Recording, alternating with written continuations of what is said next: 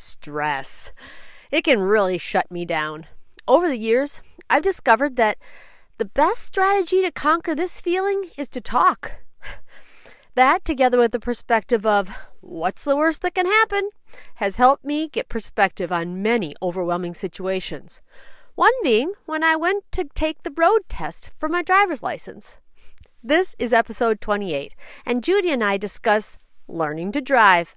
My legacy writing is called No Worries. We talk about responsibly using the family car after getting your driver's license and memories of finally getting to drive my first car. We get into strategies we've tried to get out of a ticket, both successful and unsuccessful. Finally, we share a couple of extra stories about car problems we had in our younger days.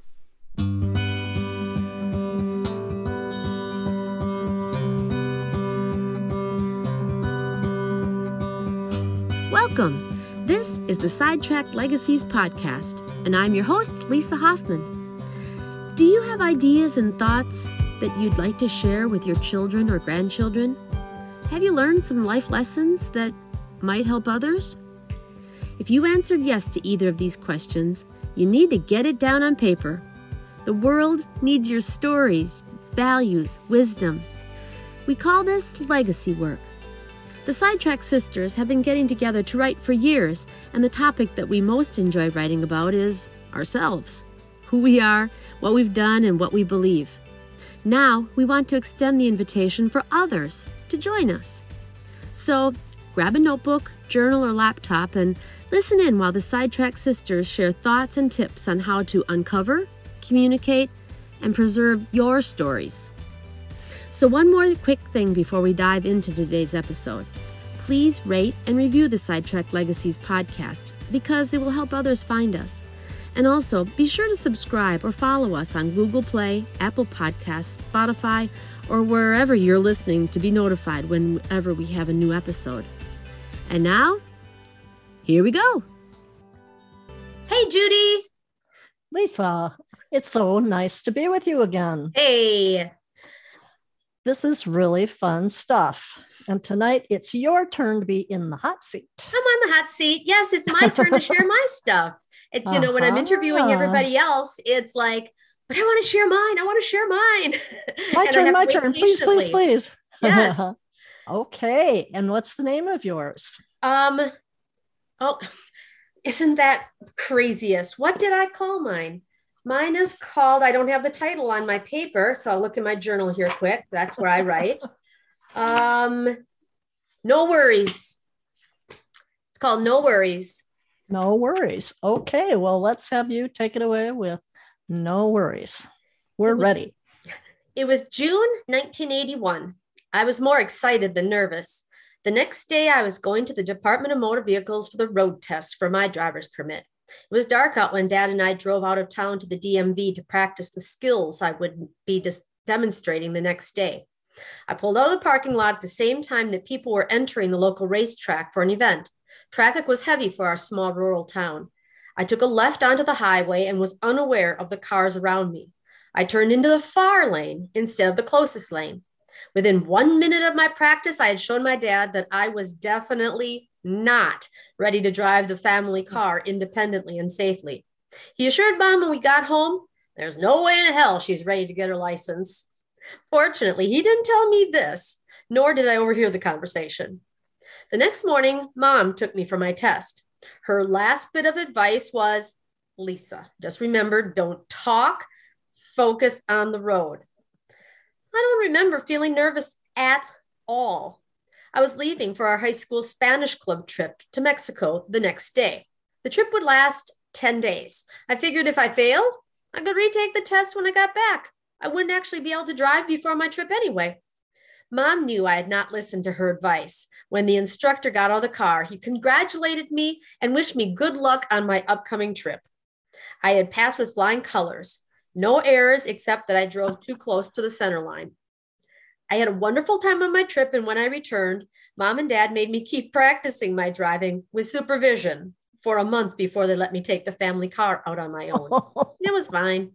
And I finally got to take the car it was with my best friend Jill, and we laughed until I peed my pants because the one thing that I had never learned was how to put gas in the tank. And that's the first thing I tried to do by myself, and I couldn't figure it out. Go figure. We must have gotten it done eventually. I suppose we read the directions on the pump. The moral of the story don't stress, be friendly, read the directions. I love it. Wow. Yeah. Don't, don't stress. Read the directions. What was the third one? Um, be friendly. Be friendly. Oh, man.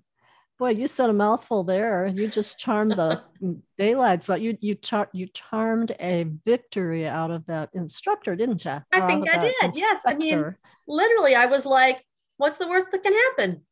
If I fail, I just retake it when we come back. I'm not going to be able to take the car or I mean, yeah, no worries. I mean, I'm not going to be able to drive between now and when I could retake it anyway. So it really doesn't matter if I pass or fail. It's like, fine. I mean, and when dad had taken me out the night before, um, I mean, he had told me what I did wrong.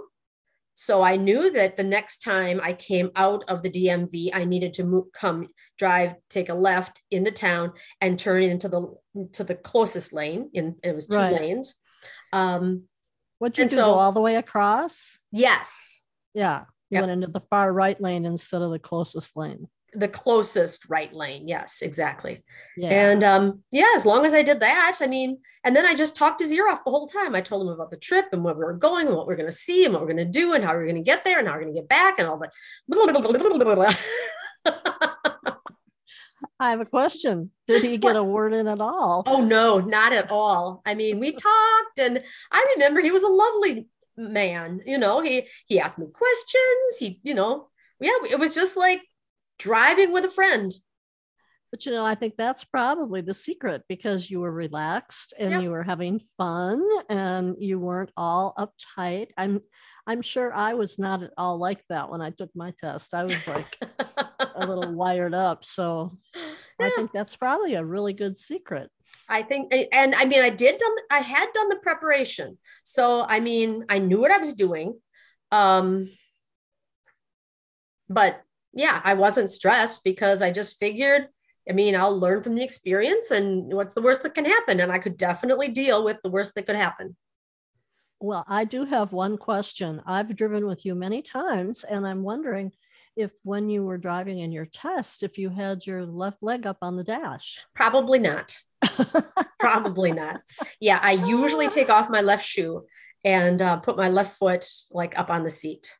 I that's my standard go-to. I always drive like that. Mhm. I, I know. I just had to put that in there because I think that's hysterical. I don't even know if I could do that sitting still. Well, right now I'm sitting on the couch cross-legged. So yeah, yeah, yeah. I'm I kind of a guess at your pretzel age, sitter. I could do it too. What can I say? So, the trip to Mexico was the next day, right. and you were all ready for that, right? Mhm. And how long were you gone?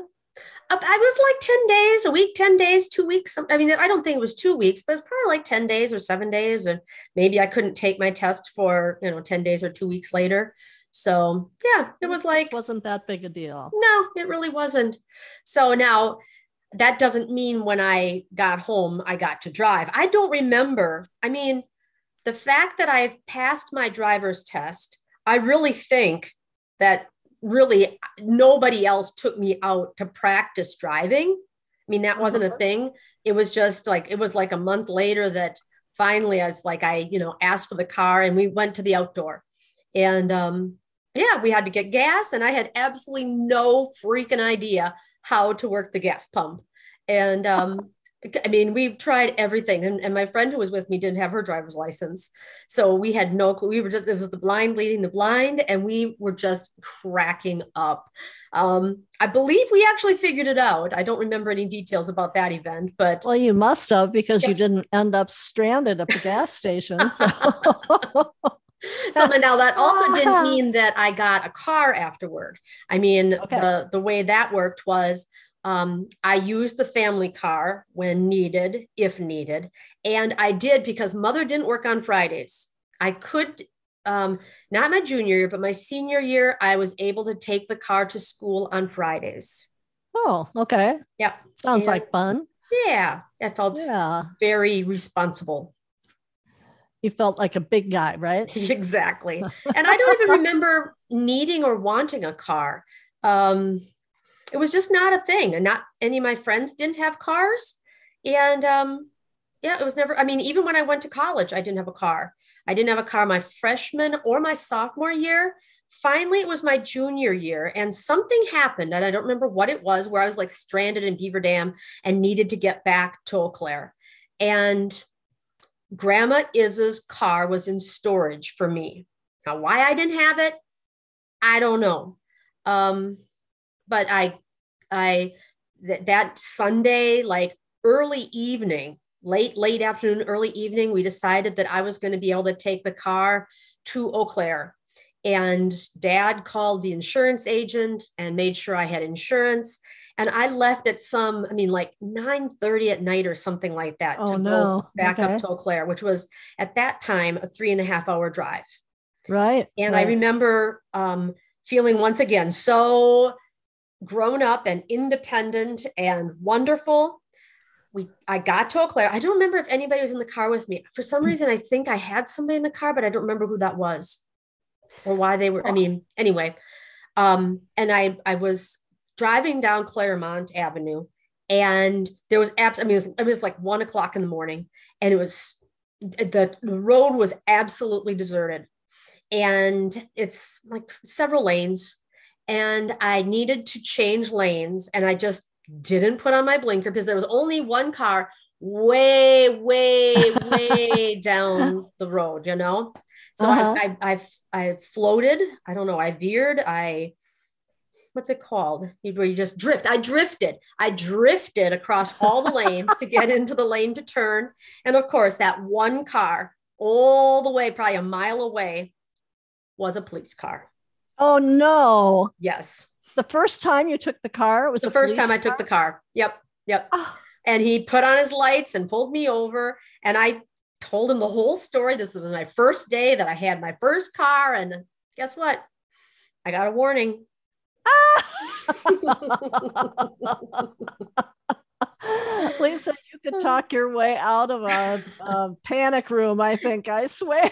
you know that doesn't always happen so um, i'm not always that lucky but on those couple of instances yeah the the talking really worked for me Mhm. that is hysterical. Have you ever gotten out of a ticket since then? um not usually um and i've tried crying i've done you know many um strategies and i've been marged it's it's been touch or go i, I other than than talking um and sometimes you just don't feel like talking when you get pulled over because No. you know just giving an excuse for why you were speeding or whatever you were doing um doesn't usually cut it Oh, that's that is too funny. Yeah, I um I cried in front of a judge in his chambers after court one day and got him to tear up my check because it was all the money I had in the world. I'd been driving this my my car and dad and I were both on the title. So I figured I was living in Iowa and dad was in Wisconsin and I had Wisconsin tags and I thought, well that's okay because dad owns half the car, right? Mhm. Wrong. I had the car. It was in my physical possession. I lived in Iowa. I worked in Iowa. And this state trooper knew me from the bank. And so he said, Judy, why do you have Wisconsin tags on this car? And I said, well, because my dad lives in Wisconsin. He owns half. You know, I gave him the whole story. I tried Elisa. It didn't work. He gave me a ticket with like a $200 fine. And I had some incredibly short period of time to to get it taken care of and i got back to the car and i was just like in shock you know i, I couldn't believe it because Mhm. i didn't i just ugh, i wrote this check and i think it was like i wrote the check for the $200 i think i had $4.32 left to last me the month oh so I, I sat there and I thought, now what am I going to do? And I cried and I sobbed. And I thought, okay, done crying and sobbing. You're going to go back and talk to that judge and give him your story. And I did. And he tore up my check. wow How about that? That's amazing. I mean, the only time that I can relate I mean, I didn't use any strategies. I mean, you you obviously had a go-to. That's awesome. There was one time it was a beautiful summer day, and I was driving um, around Madison, and I was going to um, get together with my team at school. We were meeting in the summer to talk about curriculum or whatever, and uh, it's just I had the sunroof open, and I was driving the speed limit. I had the cruise control on. When all of a sudden, um, lights went on behind me Oh, and God. I had absolutely no idea why I was being pu- pulled over. And so he came up to me. I rolled down my window. He wanted to know if I knew why um, I was being pulled over. And I told him, I, cruise control? I, I, have no idea. And he and told me that my my registration sticker was not oh, current. No. My uh-huh. car was registered, you know, through June, and now it was July and I didn't have the new registration. And I remember like it was yesterday that it was like a $175 fine. And oh like you, I didn't have that money. And but but the thing that complicated it for me was I felt that it was another thing where I was married and to Tom at the time. And uh-huh.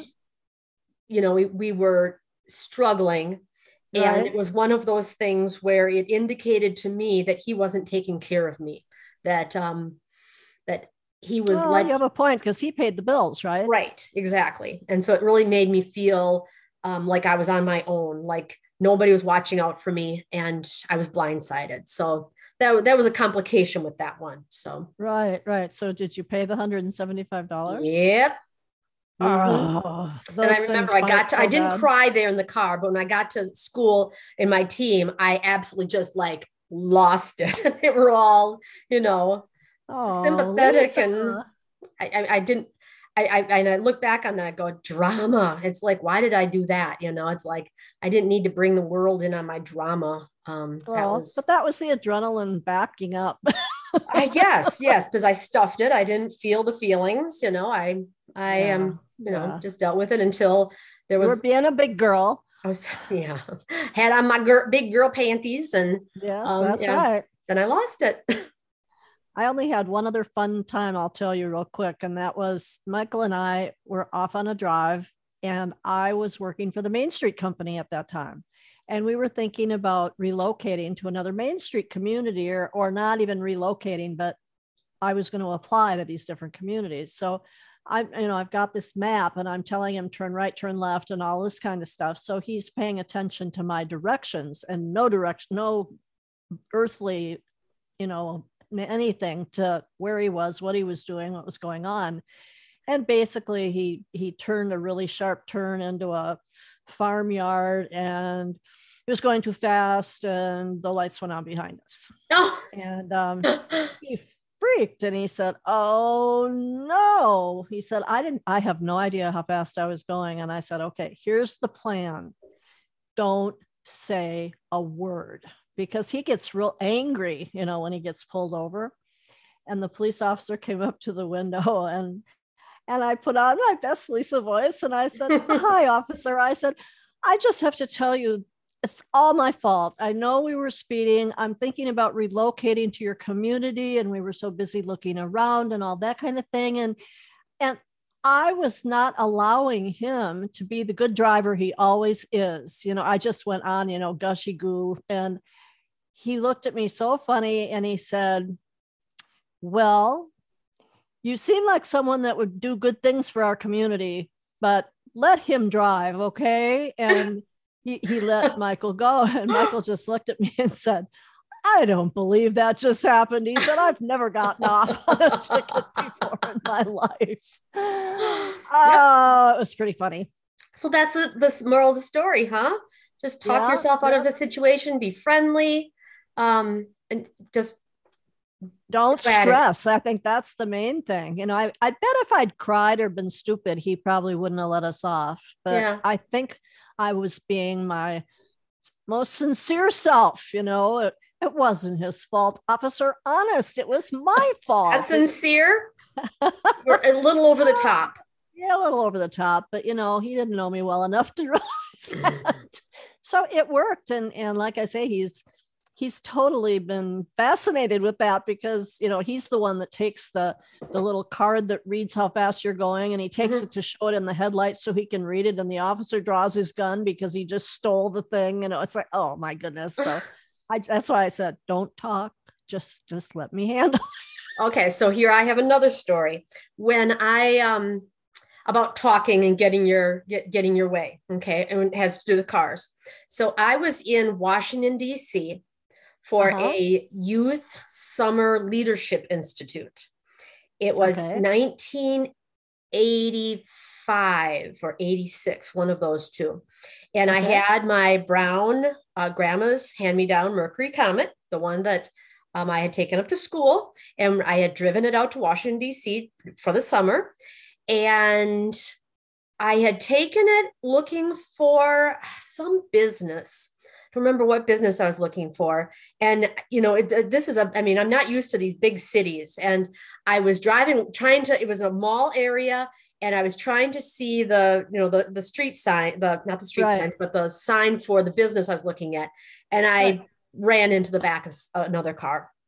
Oh, yes. And so I didn't make any damage on their car, but their bumper punctuated, punk, punctured my radiator and broke oh, the grill no. and crunched my hood a titch. I, I was able to pull my car into the gas station, which was right on the corner of the street. And I mean, radiator fluid is leaking out, and it's, oh, you know. So I went in oh, and um, I made a telephone call to one of my friends who was also at this this leadership thing with me. They picked me up. I talked to the people at the gas station. I want to say this was like a Friday. And I said I would come back in a couple of days to get my car. And they said that was fine. Now, I didn't leave my key with them, which I should have. Okay. Uh-oh. So I was going to come back on Monday, but I ended coming back on Tuesday morning.